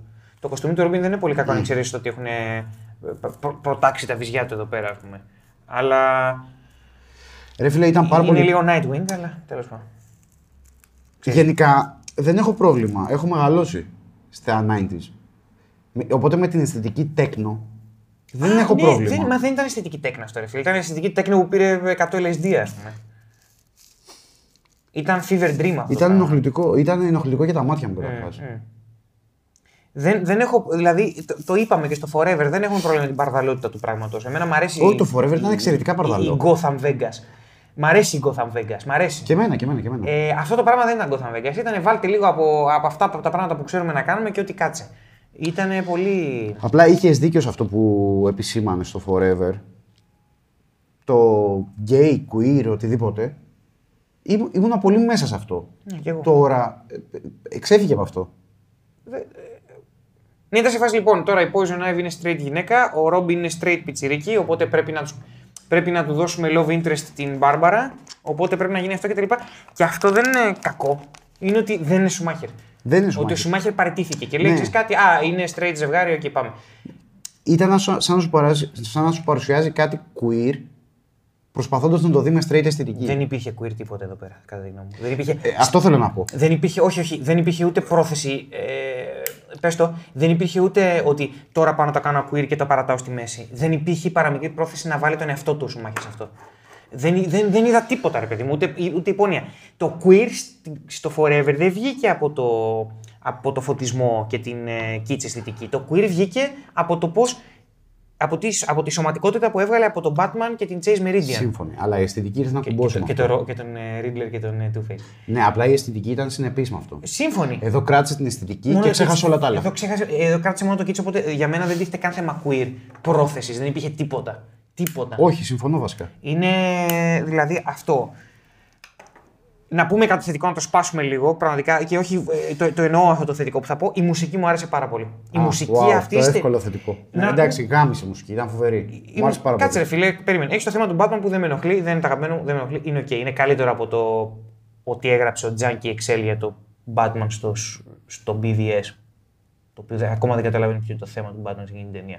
Αλλά Θα μιλάμε για το BVS μέχρι να έρθει το BVS. ναι, και θα και μετά. Και μετά, μάλλον και Και μετά. μετά, ναι. λοιπόν, και μετά. Εμ, τι θέλω να πω; Ναι, εδώ έδωσε λοιπόν, το, συνέχισε το θέμα του Batman, έδωσε πολύ ωραία σημεία σε κάτι κυνηγητά που παίζανε, δηλαδή εκεί που σκάει ο, ο Freeze στον καλά. Μ' άρεσε αυτό το. ε, Είναι ένα πλάνο που κάνει σε ένα άγαλμα που είναι έτσι. Που κάνει ένα, ε, μια κίνηση κάμερα τέτοια από το ένα χέρι στο άλλο που έγραψε μουσικάρα και το θέμα του Robin έπρεπε να είναι το θέμα του Batman για τη διλογία αυτή. Ε, δεν είναι το πρώτο δεν το τελευταίο παράδειγμα ενός συνθέτη ο οποίος υπερβαίνει του υλικού και γράφει κάτι ανώτερο. Ένα από τα πιο χαρακτηριστικά παραδείγματα είναι ο Γιώργος Κάλης, ή Καλής, δεν θυμάμαι, συγγνώμη, τον έχω και φίλο στο facebook, ε, που έγραψε μουσική για το Highlander 5, Highlander The Source, μουσικάρα, μουσικάρα που της άξιζε κάτι αφάνταστα ανώτερο, ε, σαν ταινία, ε, και η ταινία ήταν. Ε, αλλά α, το θέμα που έγραψε για το, τα θέματα που έγραψε ο, ο, ο Καλής για το, Καλής, για το Highlander The Source ήταν εξαιρετικά. Το ίδιο πιστεύω και για τον Golden θα λέω εδώ πέρα. Θα μου πεις χαίρο πολύ. Εγώ δεν θα σου πω χαίρο πολύ. Έχω δει εμ, μουσικ, συνθετάρες να, να, να τηλεγραφούν λίγο. Οκ, δεκτό. Αυτό. Οφείλω να το πω γιατί ήταν ένα από τα στοιχεία που μου άρεσαν. Δεν θέλω να. Δεκτό. Η αλήθεια είναι ότι η μουσική της ταινίας ήταν πάρα πολύ καλή. Αυτό. Και μετά πας. Στον Ρόμπιν, ας πούμε, για αυτό που έχουμε να πούμε μάλλον τα λιγότερα. Ε, δεν έχω να πω κάτι. Ε, όχι, έχω να πω κάτι. Λίγα θα πω. Ε, βλέπω μια. Δεν θα πω ασυνέχεια, αλλά βλέπω ένα άλμα σε σχέση με τον Ρόμπιν που είδαμε πριν. Αυτό μπορώ να το δικαιολογήσω. Υποθέτω ότι έχει περάσει κάποιος καιρός από τον προηγούμενο Ρόμπιν. Παίζει δύο χρόνια. Δηλαδή είναι πολύ λιγότερο επιδειξίας από ό,τι ήταν στο προηγουμενο Αλλά πες αυτό μπορώ κάπως να το κατασκευάσω και να πω ότι το δέχομαι. Ότι έχει περάσει κάποιο χρόνο. Εγώ εκεί. μπορώ να το δω και στην κλιμάκωση του Batman Forever να συμβαίνει. Τη μεταστροφή. Δεν έχω πρόβλημα. με αυτό. Έστω να το δεχτώ αυτό. Ε, Απλά είναι διάφορος, δεν ξέρω τι, τι έχω να πω για τον Ρόμπιν. Είναι πολύ πιο αδιάφορος πρώτο. Δηλαδή εδώ ακόμα και ο Ντόναλτ παίζει χειρότερα. Ναι, ναι. Νομίζω και αυτός λίγο παρετήθηκε. Δεν νομίζω ότι Παίζει πολύ χειρότερα. ήταν μέσα στο πράγμα. Ας πούμε. Η σχέση του με τον Batman, η χημεία που έχουν σαν Batman και Robin, που την ανάγω και λίγο στη χημεία που έχει ο Clooney με τον O'Donnell. Mm. Α, ρε, παίζανε οι δυο τους και ήθελα να μιλήσω για άλλα πράγματα. Δεν με ενδιαφέρει αυτό. Ναι. Το κάναμε κάποια στιγμή. Ναι, να το μιλήσουμε κάναμε. για άλλα πράγματα. Δεν μπορούσαμε. Ε, κοίταξε, η αλήθεια είναι ότι δεν είναι μόνο η χημεία. Είναι ότι και το γράψιμο ήταν, και το ba- υλικό ήταν κακό. basic. Ήταν basic. Εντάξει, να σου πω κάτι. Και στο Forever το γράψιμο δεν είναι το καλύτερο. Ναι, αλλά. Ναι, είχες βέβαια ένα Valkymer εκεί που ρε φίλε μίλαγε και κρεμόσταν από τα χείλη του. Και έλεγε μαλακίες. Ε. Και τι χείλη. Αν έχετε δει το, το βίντεο του Forever, θα δείτε ότι ο Γιάννη Τζουβελέκης έχει αιμονή με τα χείλη του. Μου άσκησε Valkymer. βία επειδή έχω αιμονή με τα χείλη του Καμία Killer. βία. Είναι πολύ τέτοιο. Καμία Υπή- βία. Υπήρξε βία. Καμία βία. Υπήρξε έτσι. Υπήρξε off camera βία. Υπήρχε ε, κουάζι βία. Σέμα η βία. Wow. ναι, εδώ, εδώ δεν, δεν έβλεπα κάτι να συμβαίνει μεταξύ των δύο ηθοποιών. Η αλήθεια είναι. Εντάξει, ο, ο Ρόμπιν εδώ παρουσιάζεται σαν ένας μετέφηβος του οποίου τρέχουν τα σάλια κάθε φορά που βλέπει γυναίκα. Το δέχομαι αυτό. Θα το δεχτώ. Αν το είχαν αγκαλιάσει παραπάνω θα το δεχόμουν. Αυτό είναι το πρόβλημα, ρε φίλε. Ότι σε κάποια πράγματα η ταινία είναι υπερβολική και τα πάει πέρα από εκεί που χρειάζεται. Και σε άλλα και είναι- σε κάποια άλλα δεν τα πάει μέχρι εκεί που είναι απαραίτητο. Μμ, συμφωνώ. Δεν του αγκάλιασε το πόσο λιγούρι είναι ο Ρόμπιν. Θεωρώ ότι έπρεπε να κάνει μια κριτική Ε, θα πάνω έπρεπε. στο Ρόμπιν. Ναι. Θα έπρεπε. Θα έπρεπε. Για το Ρόμπιν, να, να πω την αλήθεια, δεν έχω άλλα πράγματα να πω. Ναι, και εγώ ρε γάμο το. Δηλαδή είναι, είναι, λίγο, είναι κρίμα γιατί λύσει η ταινία Batman και Robin. Και για τον Robin δεν έχω να πω πολλά πράγματα. Για τον Batman έχω να πω λίγα παραπάνω. Και αλλά δεν πρόσεξε πολλά. να σου πω για κάτι. Ε, Είναι επίσης εξωφρενικό το ότι δεν έχουμε να πούμε πράγματα για τον Ρόμπιν. Πέρα από το ότι η ταινία λέγεται Batman και Ρόμπιν. Για μένα το, η εισαγωγή του Ρόμπιν στο σύμπαν του Batman είναι κρίσιμη. Είναι κοσμοϊστορική για τον Batman, ναι. Είναι κρίσιμη. Αλλάζει τα πάντα. Δεν μπορείς να μου το περνάς έτσι. Σου αρέσει ή δεν σου αρέσει ο Ρόμπιν. Μπήκε. Ένα πράγμα που πρέπει να κάνεις είναι τι ρόλο έχει ο Ρόμπιν για τη ζωή του Batman και τι ρόλο έχει ο Dick Grayson, που είναι ο πρώτος Ρόμπιν, για τη ζωή του Bruce Wayne. Να κάνω το δικηγόρο του διαβόλου και Μην να το κάνεις. πω ότι δεδομένου ότι ο Batman στο Forever έλυσε τα θέματα του, δεν υπάρχουν θέματα να λύσει εδώ πέρα. Οπότε ο Ρόμπιν δεν έχει άλλη αλλαγή να του φέρει πέρα από το να συνεχίσουν να καθαρίζουν την Gotham το έγκλημα. Οκ. Δηλαδή, είχα πει και στο βίντεο τότε, νομίζω στο, κόμ- στον σχολιασμό, ότι έλυσε η ταινία το θέμα του Batman. Δεν συμφωνώ που το έλυσε, αλλά το έκανε. Οκ. Μετά από αυτό λοιπόν, πού έχεις να πας, μάλλον πουθενά. Δεκτό. Δεδομένου ότι δεν θέλουν να το σκοτεινιάσουν. Γιατί αν θέλουν να το σκοτεινιάσουν, σκοτώναν τον Άλφρεντ και βγάζαν τον, τον Batman να φρικάρει. Δεκτό. Άρα θες να μου πεις ότι πλέον ε, η συγκεκριμένη ταινία από εκεί που είχαμε Batman, ταινίες Batman, πλέον το. Πλέον ο, έχουμε- ο, ο Ρόμπιν και ο Batman είναι ισότιμοι. Γιατί μόνο εκεί μπορεί να πάει. Βάζεις το Forever, βάζεις το και Robin για κάποιο λόγο και μετά βάζεις τη σειρά του 66 και υπάρχει, αν εξαιρέσει το στυλιζάρισμα, continuity. Θέλω να πω. Είμαστε σε ένα σημείο τώρα, κακογραμμένο, αλλά είμαστε σε ένα σημείο που ο Batman και ο Robin γουστάρουν αυτό που κάνουν. Και θέλουν να το κάνουν για πάντα. Forever. Και τα θέματα που υπάρχουν τώρα είναι ιεραρχικά και συνεργατικά, ας πούμε. Το δέχομαι εγώ αυτό. Κάντε μου σωστά. Δώστε μου πλήρω. Ε, δεν το έκανε σωστά. Δεν το έκανε σωστά. Δηλαδή δεν έχω πρόβλημα ο Batman να μην έχει. Δεν είναι η αγαπημένη μου εκδοχή του Batman, αλλά δεν έχω πρόβλημα ο Batman να μην έχει άλλο σκοτάδι μέσα του. Εφόσον τι να κάνουμε, εκεί επέλεξες να μου το πας στο Forever και το συνεχίζεις από εκεί. Αλλά ξέρεις, δείξε μου καλύτερα τα προβλήματα που υπάρχουν με τον Robin. Δείχτε μου. Η ταινία λέγεται, ξαναλέω, Batman και Robin. Ε, δείξε μου για τα- την καθημερινότητα αυτή. Καλύτερα. Όχι με exposition πάλι. Δηλαδή, ακόμα και το σημείο που ο Ρόμπιν βάζει μυαλό και φοράει τα πλαστικά χείλη και πάει να φιλήσει την Poison Ivy. Πότε άλλαξε η γνώμη ακριβώς; Δεν δείχνει ποτέ ότι ενδιαφέρεται να ακούσει τον Batman. Να σου πω κάτι. Αυτό εμένα με, με προβλημάτισε. Δηλαδή ήταν twist για μένα αυτό. Αλλά δεν ήταν το καλό twist. Ήταν twist όχι, γιατί. ήταν- λέω, Ε, όπα, Απλά συνέβη. όπα, με έχει κοροϊδέψει ταινία. Ναι. Δηλαδή, ε, μερικές σκηνές πριν μου έδειχνε ότι τσακώνονται γι' αυτό. Και τώρα μου δείχνεις ότι ευθυγραμμίστηκε με τη γραμμή του Και αυτό Batman. ξέρεις, είναι από αυτά που λένε με ένα πλάνο. Είναι από αυτά που φεύγει ο Bruce Wayne και του λέει αντί για γάμι, ξέρω εγώ, πιτσιρίκι, και βλέπεις τον Ρόμπιν να- ένα κοντινό να προβληματίζεται. Λύθηκε. Γιατί Καλά, δεν λύθηκε, αλλά έστω είναι υποκρισία λύσηματο. Λύσεις. Λύθηκε εννοώ ότι μπορώ, κα- μπορώ σε κάποιον σε βασικό επίπεδο, γιατί πλέον έχουμε φτάσει σε εκείνο το σημείο να μιλάμε σε βασικά σημεία. Ε, σε, σε βασικά επίπεδα. Ότι μπορώ να σου δείξω ότι hey, σε αυτό το πλάνο βλέπεις προβληματισμό. Το οποίο σημαίνει ότι πήραν τα γρανάζια του Εντάξει, μπρος. έστω. Δεν το είδαμε Ξέρω ποτέ εγώ. αυτό, ρε φίλε. Δεν το είδαμε ποτέ αυτό. Ναι, δεν το. Το απολύτως βασικό. Δηλαδή τελειώνουν με ένα πλακωμό στην- στον οποίο ένας είναι κάθετος και άλλος είναι κάθετος και τελειώνει το πράγμα. Και μετά βλέπουμε ότι φόρεσε πλαστικά χείλη. Και είμαι- Ωραία. Είπες για πλακωμό. Σε έπεισαν τσακωμοί του. Ε, Το μόνο που με έπεισε ήταν η πράξη που έκανε που το σχολιάζαμε και όλο σχολιασμό. Να του κλείσει το... γιατί αυτό κάνουν στου σχολείου μου. τους κινητήρες της μηχανής. Ναι, Το οποίο ήταν σκατοψυχιά έτσι. αυτό ήταν, αυτό ήταν υπέροχο. Αυτό ήταν Αλλά δεν έχτισε ποτέ σε Ή- αυτό. Ήταν υπέροχο, δεν το πήγε ποτέ μετά. Κοίταξε, εγώ θα γούσταρα αυτό που είπε ο Ρόμπιν ότι πάω solo. Θα ήθελα να το δω σε εκείνο το σημείο μετά να φεύγει. Ε, ναι. Δηλαδή, κάν το, θες, θες να το πας γρήγορα. Σ- Στη μια μισή ταινία θες να τον πας Nightwing. Δηλαδή, forever, ε, στη, στο μισό Ρόμπιν θες να τον κάνεις Nightwing. Μέσα. Κάντο. Πάει. Κάντο, κάντο, κάντο, κάντο. Ειδικά τον Batman ο Κλουνί. Φύγει. ναι, μα δεν το έκανε ποτέ, δεν, δεν το έκανε ποτέ τίποτα αυτό. Εκείνο, αυτό, ναι, θέλω να είμαι solo, απλά βγήκε ένα άλλο σήμα στον ουρανό και τελειώσαμε. Δεν το, δεν το έκανε follow. Ρε φίλε, είναι εξοργιστικό ότι συμβαίνουν Ηρέμη- πράγματα στην ηρέμησε, ταινία που βρε, δεν, γίνονται, δεν τα κάνει τίποτα. Ηρέμησε, βρε, δηλαδή, αγόρι. μιλάει στην αρχή Poison Ivy για την οικολογία. Ναι. Και στο τέλος τα αρχίδια της. Απλά θέλει να καταστρέψει την ανθρωπότητα. Γιατί η ταινία απλά δεν ενδιαφέρεται. Δεν θέλει να καταστρέψει την ανθρωπότητα, θέλει και καλά να παγώσει η γη, Ναι, για να ξαναγεννηθεί. Για να ξαναγεννηθεί. Ναι, εντάξει, χέσε με. αλλά είναι τελείως. Χέσε με. Χέσε με. Θέλει να καταστρέψει τη φύση για να την αναγεννήσει. Wow. Ναι, εντάξει. Ναι, δε, ε, σου λέω, κάνει τα απολύτως βασικά. Δεν κάνει τίποτα παραπάνω. Γιατί, γιατί έτσι. Αυτό. Οπότε υπό αυτή την έννοια ο Ρόμπιν δεν θα.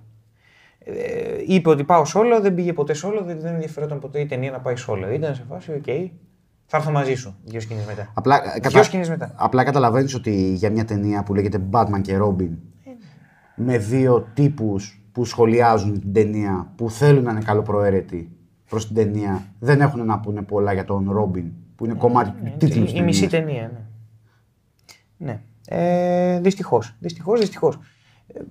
Πόσο μεγάλη αποτυχία είναι αυτό; Wow. Αρκετά. Και, ναι. Δεν θέλω καν Ο, να ο είναι- Γιάννης Βελίκη προσπαθεί να, να βρει χαρά από ό,τι μπορεί. Και αυτά μυρίζουν ωραία. Οπότε. Τα καταφέρει. βρίσκει χα- ε, βασικά θες να μιλήσεις και αυτό. Ε, wow. Αυτό, αυτό είναι, αυτό είναι το attention span στον Batman και Robin. Ορίστε. Nice, Ε; ε; Μυρίζει σαν τουαλέτα όπως θα έπρεπε να είναι η τουαλέτα. Λοιπόν, εμ, ναι, δεν, είναι, είναι κρίμα διότι ουσιαστικά είναι σαν, σαν να σου πω ότι okay, τι κάναμε τα βασικά, για άλλη μια φορά, τι κάναμε τα γενικότερα κουτάκια ας πούμε, για να μην μας πάρουμε τις πέτρες και όλα τα υπόλοιπα χεστήκαμε ας πούμε. Και φέραν και την Bad Girl. Ωραία. Αυτό ήταν το επόμενο που. Το επόμενο. Το πο- χτίζουμε για να καταλήξουν στον Batman, Ναι, ναι, ναι. καταλάβατε έτσι. Αυτό είναι το επόμενο πολύ μικρό παραγραφούλα. Και βασικά είναι τόσο αδιάφοροι που. Δεν είναι διάφοροι αν, αν κρίνω από, τον, ε, από την αντίδρασή σου από τη στιγμή που σκάει η Bad Girl ντυμένη και μετά, νομίζω προς, προσευλήθης κιόλας λίγο. Μάλλον, εκνευρίστηκες και λίγο. Διότι ό,τι, ό,τι είχες, όποια καλή θέληση είχες προς την ταινία που δεν τη θυμόταν κιόλας, οπότε δεν το έκανε μετά, δεν, δεν ήταν επίτηδες για να, στο, χτ- για να σου χτίσει μετά αντίδραση ο Κώστας ότι θα νευριάσει. Όντως είχες ε, σχολίασες καλοπροαίρετα ότι εντάξει πάντως, δεν σου λέω ότι ήρθε μια γυναίκα να τα κάνει όλα σωστά. Και μετά κάνει ακριβώς αυτό. Δηλαδή στην κλιμάκωση είναι μόνο το κακό γυναικείο στερεότυπο. Είναι μόνο το. Ε, α, άντρες.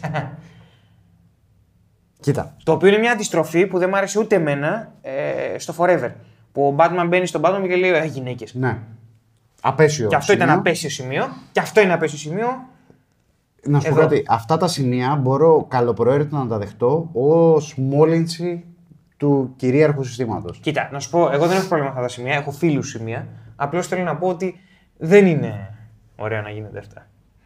Σε, τον διέκοψα μόνο για να πω τη μαλακία μου, είναι ξεκάθαρο. God damn. ναι. Οκ. Είπες ότι καλοπροαίρετα μπορείς να δεχτείς. Κοίτα. Μου άρεσε η αρχή της Batgirl.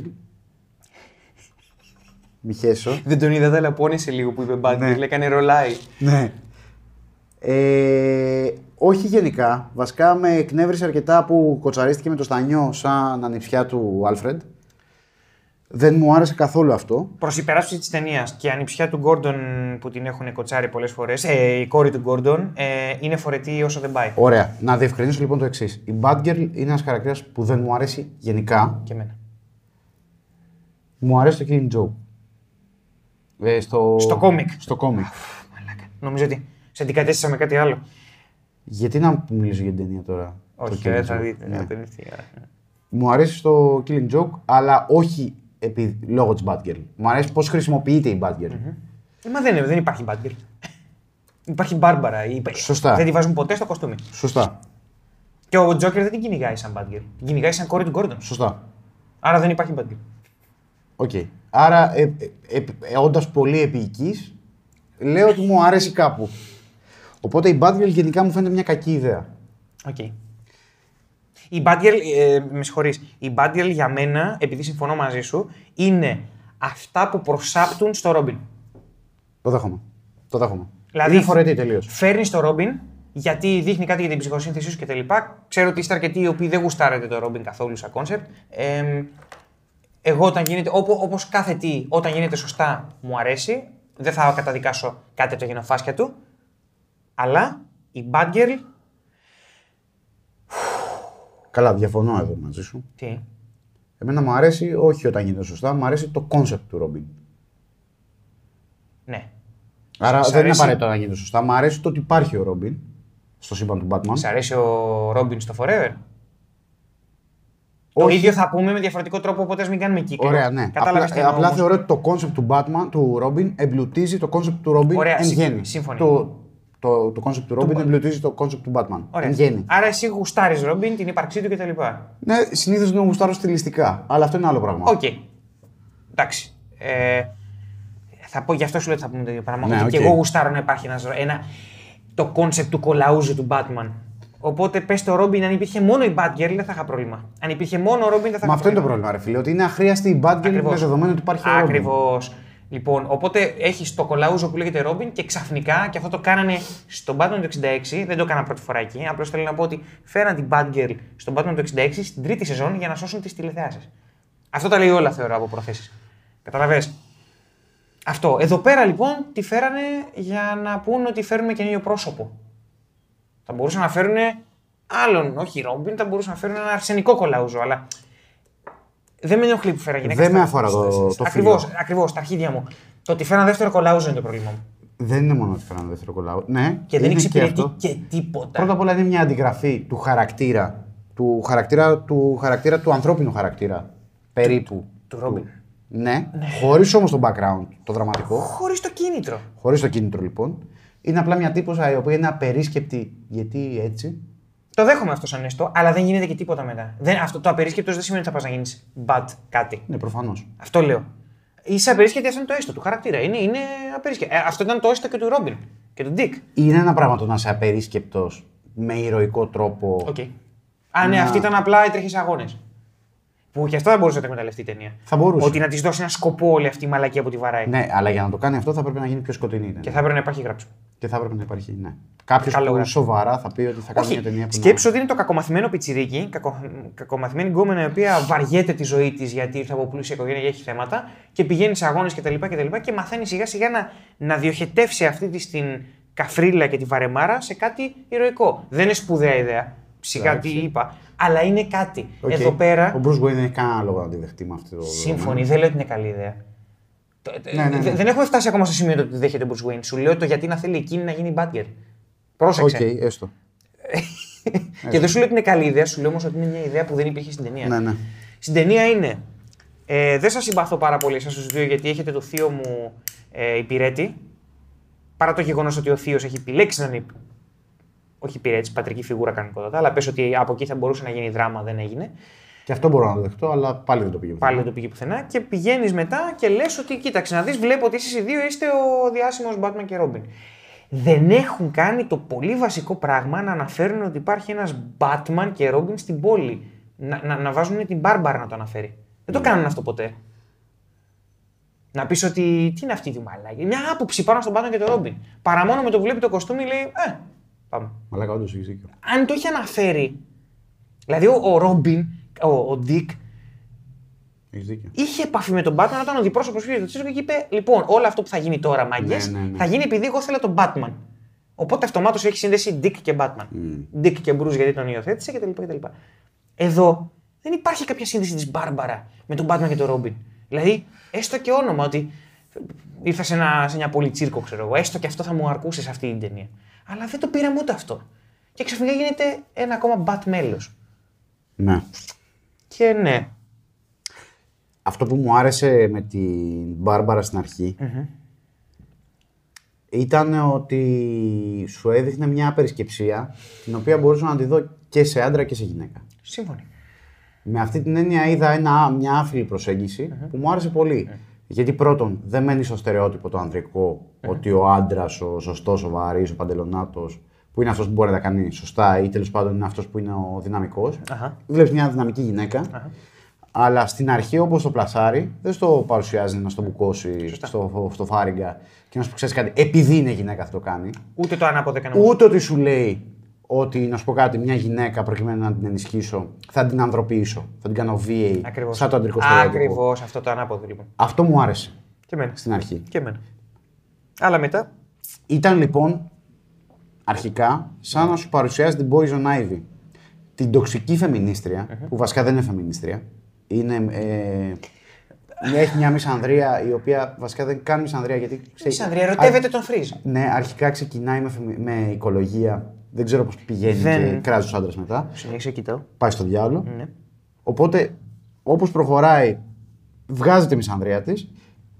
Και δεδομένου αυτού είναι σαν να σου παρουσιάζει μια μισανδρική αντίληψη, δηλαδή μια ενσωμάτωση στην πατριαρχία, από την ανάποδη. Και ένα αντιπαράδειγμα του πιο έτσι, σφριγγυλού φεμινισμού, την Μπάρμπαρα. Το οποίο το καταστρέφει στην πορεία. Του γαμάει. Και αυτό εμένα με προσέβαλε. ρε. Και δεν το γαμάει στην τέτοια, δεν το γαμάει στη μάχη με την Poison Ivy, τη γαμά- τη γα- το γαμάει στην κλιμάκωση. Στη, στη μάχη με την Poison Ivy είναι σε φάση. Α, και τώρα φεμινισμός για ηλίθιους.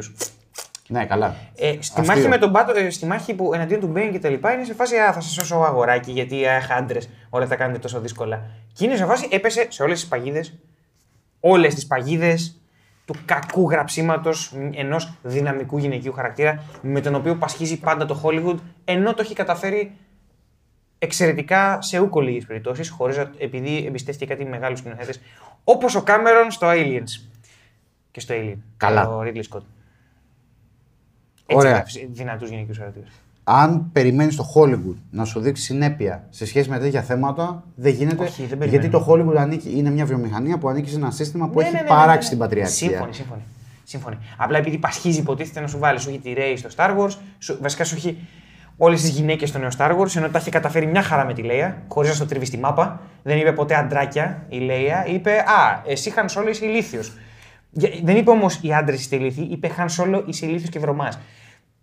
Καταλαβες. Στον Λουκ δεν είπε τίποτα. Στον Λουκ είπε καλή τύχη. Καταλαβες. Θέλω να πω ότι μερικές φορές αν θελάτω το πετυχαίνουν. Σύμφωνοι. Αυτό δεν λέω ότι περιμένω. Λέω ότι ή, α, παραθέτω απλά το γεγονός ότι πασχίζει το Hollywood με αυτό. Το προσπάθησε και με τη Lois, ας πούμε, στο, Batman, στο Man of Steel. στο Man of Steel, ενώ τη Lois στο Superman με το Reeve το πέτυχε. Την πέτυχε. Ναι, σαφώς. Καταλαβες. Θέλω να πω ότι όταν, όταν βγαίνεις από το δρόμο σου να κάνεις ένα δυνατό γυναικείο χαρακτήρα, βγάζεις κουράδες. Όταν απλά πας να πεις μια ιστορία, βγάζεις ωραίο γυναικείο Ο χαρακτήρα. πραγματικά δυνατός γυναικείος χαρακτήρας, και θα το λέω συνέχεια, είναι ένας. Ου, χτίζει μυστήριο. Φουριόζα, Mad Max. Α, ναι, περνάει περίοδο καύλας. Και όχι άδικα. Είναι η πραγματικά φεμινιστική ταινία, κατά τη γνώμη μου, γιατί δεν ασχολείται μόνο με τη, Όχι. με τη γυναίκα. Δεν, είναι- δεν είναι μόνο αυτό, είναι ότι έχει και πέντε άλλες γυναίκες. Τις γυναίκες του. Που είναι οι πρωταγωνίστρες κατά τη γνώμη μου. Αυτές είναι οι πρωταγωνίστρες. Εσείς το έχετε δει το Mad Max, θα το δείτε. Εντάξει, αν δεν το έχετε δει, δείτε το οπωσδήποτε. Δε- ε, μπορεί να μην σας αρέσει όσο εμένα. Ναι. Αλλά είναι η πραγματικά σπουδαία ταινία. Γιατί τέλος πάντων έχει πέντε πρωταγωνίστριες. Βασικά, εμένα είναι η καλύτερη μου ταινία Mad Max. Δεν, δεν, καταλάβα, Μαλάκα, ποτέ- είναι εξαιρετική. δεν, δεν κατάλαβα ποτέ την τρέλα με τα Mad Είναι, Max. είναι εξαιρετική. Και έχω και έναν ε, γνωστό, ε, ένα πολύ συμπαθή φίλο, ο οποίος ε, γουστάρει τα Mad Max την τριλογία την αρχή την έχει Ευαγγέλιο και πέρα από το 2 ποτέ δεν κατάλαβα τι έβλεπε. Ενώ καταλαβαίνω την αξία κτλ. Αλλά ποτέ δεν τα νιώσα. Το Mad Max, το Fury Road είμαι σε φάση. Α. Κακώς λέγεται Mad Max, αλλά να σου πω κάτι. Ναι, γαμώ τη ταινία. Κακώς λέγεται Mad Max, αλλά ευτυχώς βάζει το Fury Road μέσα. Ναι, οκ. Ευτυχώς. Όχι, απλώς αν, το λέ- αν το λέγε Mad Max and Furiosa θα ήμουν οκ. πφ, Η Mad Max Furiosa. ξέρω. Απλά εκεί βλέπεις μια ισότιμη σχέση, ρε παιδί μου. Ναι, ρε παιδί μου. Καλά, Ε, άκου τώρα, τι λέμε τώρα; Λέμε, λέμε, Τέλος πάντων. λέμε κάτι το οποίο το δείχνει, το δείχνει η ταινία σε κάθε βήμα το Mad Max και, και εδώ τώρα είμαστε σε μια ταινία που απλά με exposition λέει άντρες, άντρες αχρηστούλιδες, γυναίκες καλές. Αυτό, αυτό κάνει. Βασικά δεν το. Ναι, το λέει οι γυναίκες καλές, αλλά τελικά είναι άχρηστες οι γυναίκες. στην ταινία. Ε, αυτή υποτίθεται. η- Εντάξει, Bad Girl τη Ε, βάλα. τι, η, η μία τιμωρείται στο τέλος. Και η άλλη είναι το τσιράκι, είναι το υποχείριο του, του Batman. Είσαι, είσαι, είσαι πολύ. Άμα, άμα, άμα το πάμε εκεί και τώρα θα το πάμε στον Batman, ωραία πάσα. Εμ, έχεις πολύ πίστη στο σενάριο της ταινίας, άμα το λες αυτό, με την έννοια ότι δεν έγινε καν υποχείριο. Είναι σε φάση, η τύπισσα είπε, δεν έχετε επιλογή, θα γίνει Batgirl και ο Bruce Wayne ήταν, ναι, οκ. Δεν, δεν θα γίνει, υπο- ας, σε αυτόν τον Batman δεν θα γίνει κανένας υποχείριο.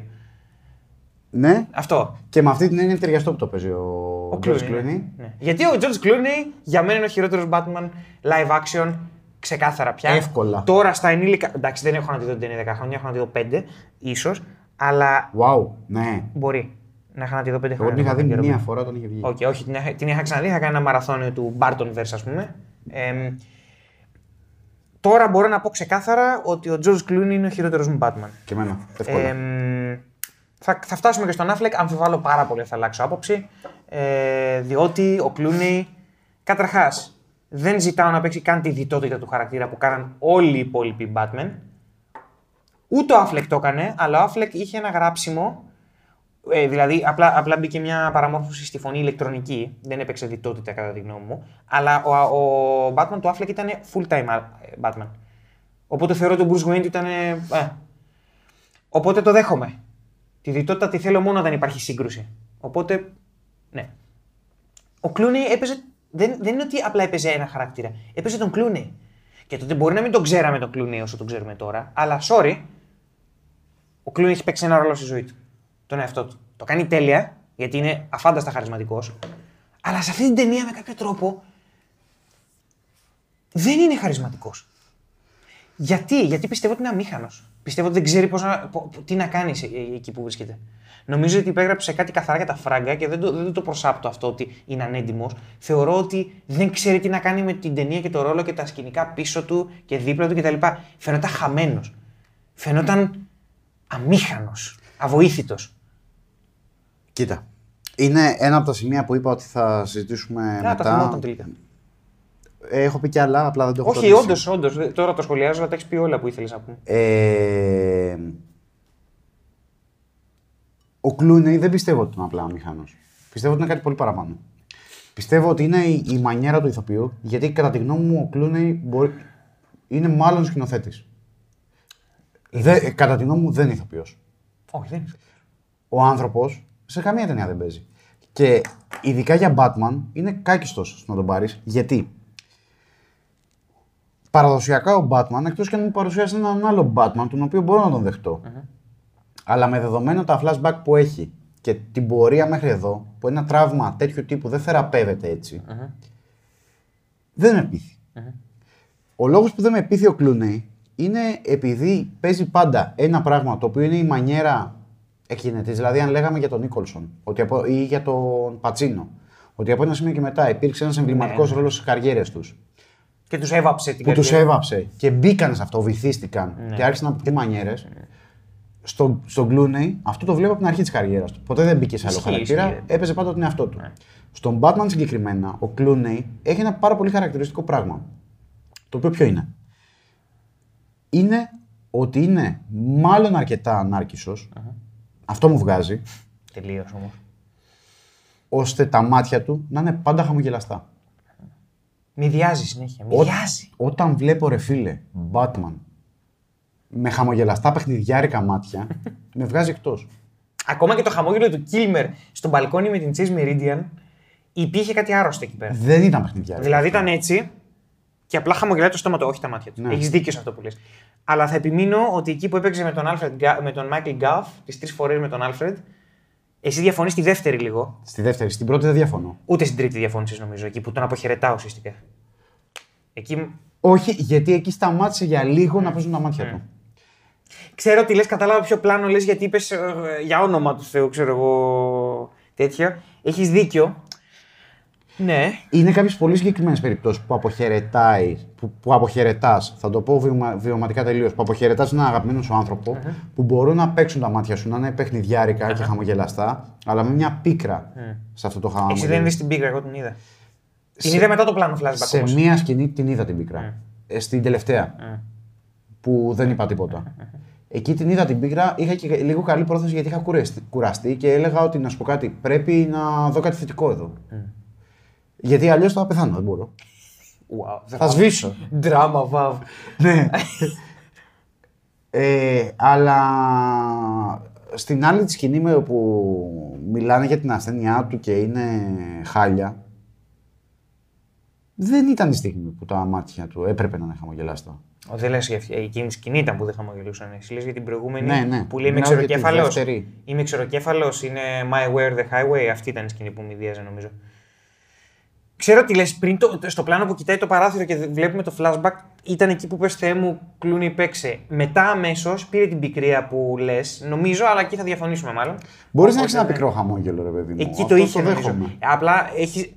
Στο προηγούμενο πλάνο από το flashback, όντως ήταν ενάρκησος. Στο επόμενο αμέσως, που και πάλι δεν το είδες, εγώ είδα ε, Έστω. πραγματική πικρία. Αλλά καταλαβαίνω. Σε, τέλος πάντων, σε πιάνω. Απλά ένας Bruce Wayne, ο οποίος και ένας Batman, ο οποίος διαρκώς έχει χαμογελαστά μάτια. Αυτό είναι το θέμα. Αυτή είναι η διαφορά του πώς αντιμετώπισε ο Val Kilmer τον Jim Carrey και πώς αντιμετώπισε ο George Clooney την ε, Uma Thurman. Ο, ο άλλος τον κοίταγε στα μάτια, τον Carrey, και έβλεπες ότι τον άκουγε και τον απέρριπτε. Το έβλεπες. Εδώ ο Clooney κοίταγε την ε, Pamela Isley και έλεγε Έλα τώρα, κοπέ, τι, τι λες, τι λες; Έλα, κορίτσι μου. Τι λες, ναι, σε φάση πρέπει να πάω να φάω αστακό, γάμησέ μας τώρα. Ήταν τελείως αυτό το πράγμα. Και όντως, εκεί χάνουμε κάπου τον Batman. Τον Bruce Wayne. Εκεί τον χάνουμε.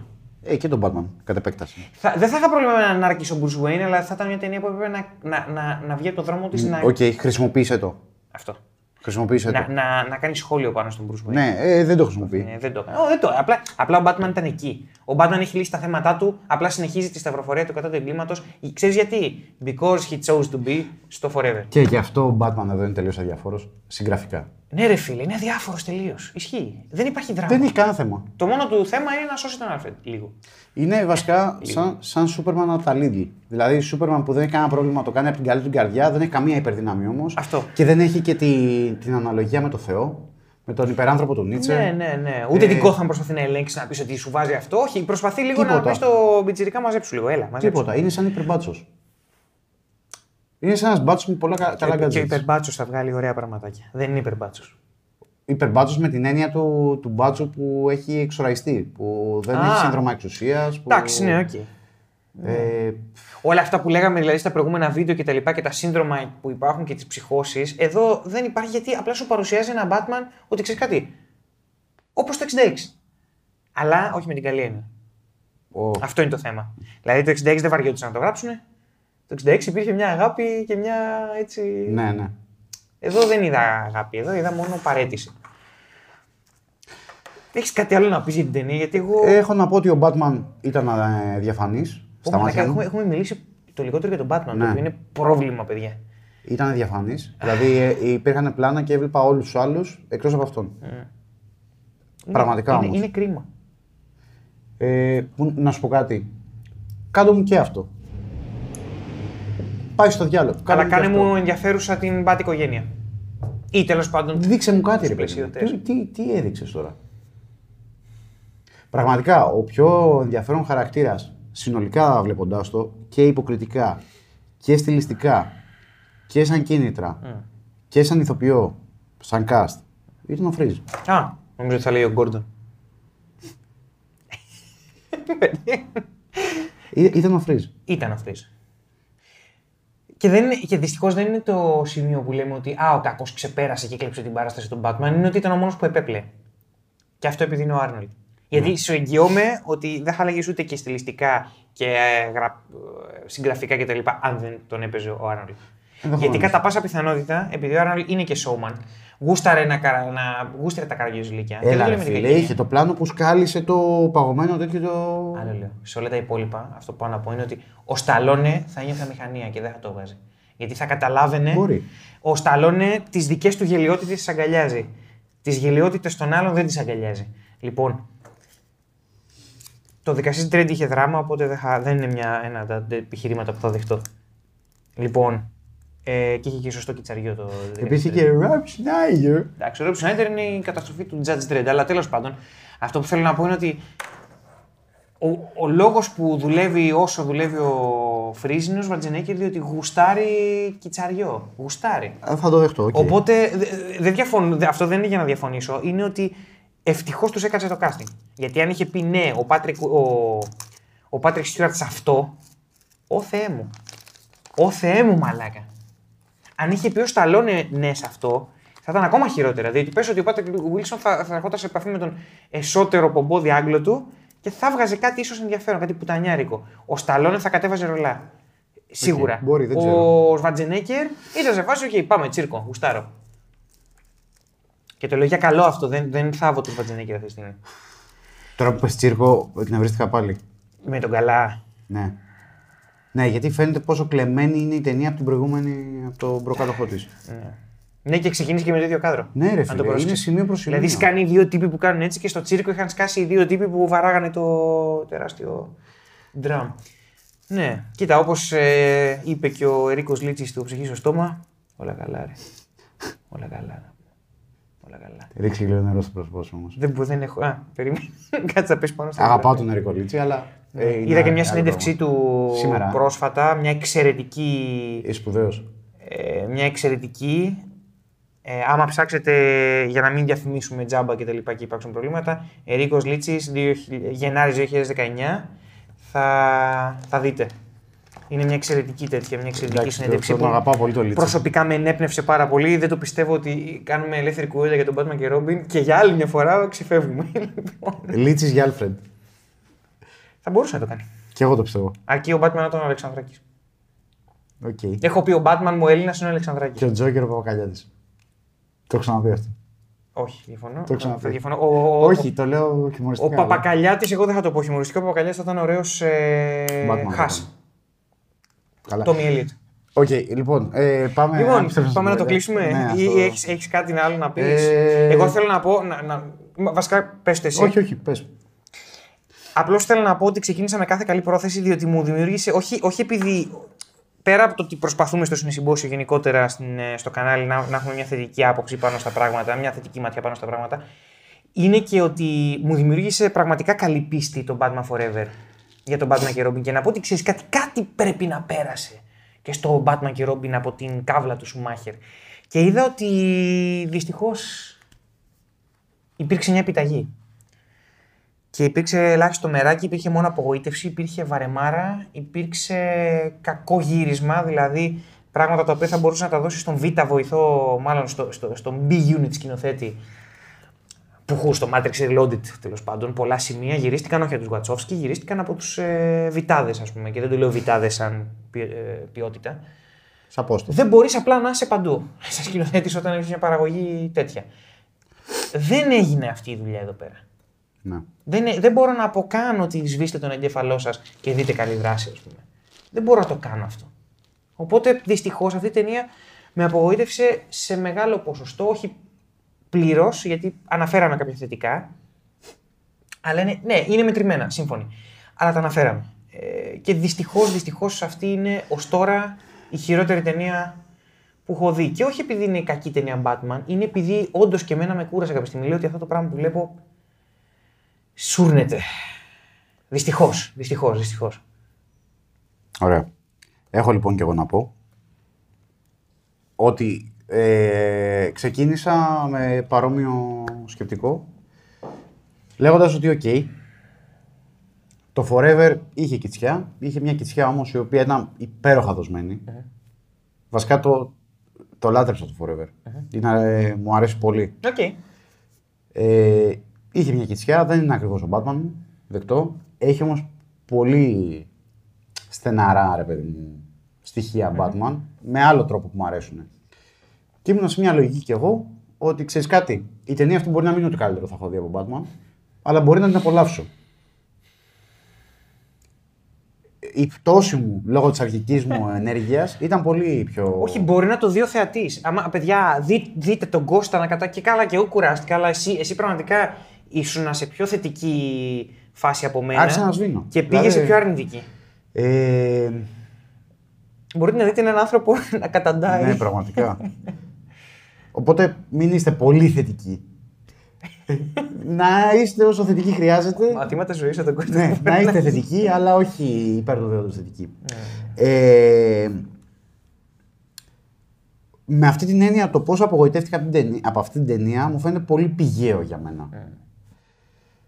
Βλέπω την ταινία να αποτυγχάνει σε πάρα πολλούς τομείς και δυστυχώς, λυπάμαι που το λέω, αποτυγχάνει σε τομείς συντημότητα κυρίως. Βλέπεις πρώτον το πώς ένας άνθρωπος, ένας δημιουργός, κλέβει τον εαυτό του απλά για να βγάλει κάτι. Δηλαδή, πραγματικά με ενόχλησε πάρα πολύ το ότι έπαιξε το ίδιο ε, τρυπάκι. Ε, βλέπεις πάρα πολύ το πόσο πολύ κακό μπορεί να κάνει το στούντιο ή τέλος πάντων η τάση για κέρδη σε μια περίοδο που αυτό δεν ήταν ε, όπως τώρα. Τώρα είναι ακόμα χειρότερο. Τώρα δεν έχουμε ενωμένα σύμπαντα κτλ. Ναι, τότε ήταν ένας στιγνός εκβιασμός μεμονωμένος. Ε, βλέπεις λοιπόν πόσο καλό μπορεί να κάνουν τα στούντιο και η, η λογική του ότι πάμε να παράξουμε τέχνη για το κέρδος στην ίδια την τέχνη. Γιατί εντάξει, nerd, ξε nerd, δεν ξέρω. Εγώ τον Batman το θεωρώ μία μορφή τέχνης που απεικονίζει πάρα πολλά πράγματα.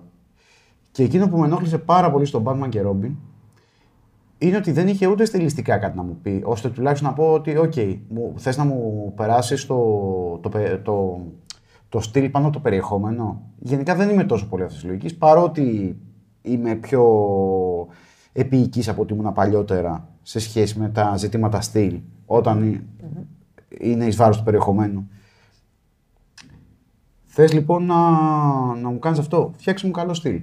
Δεν το, δεν φτιάχνει καλό στυλ. Χειρότερη εκδοχή του Forever.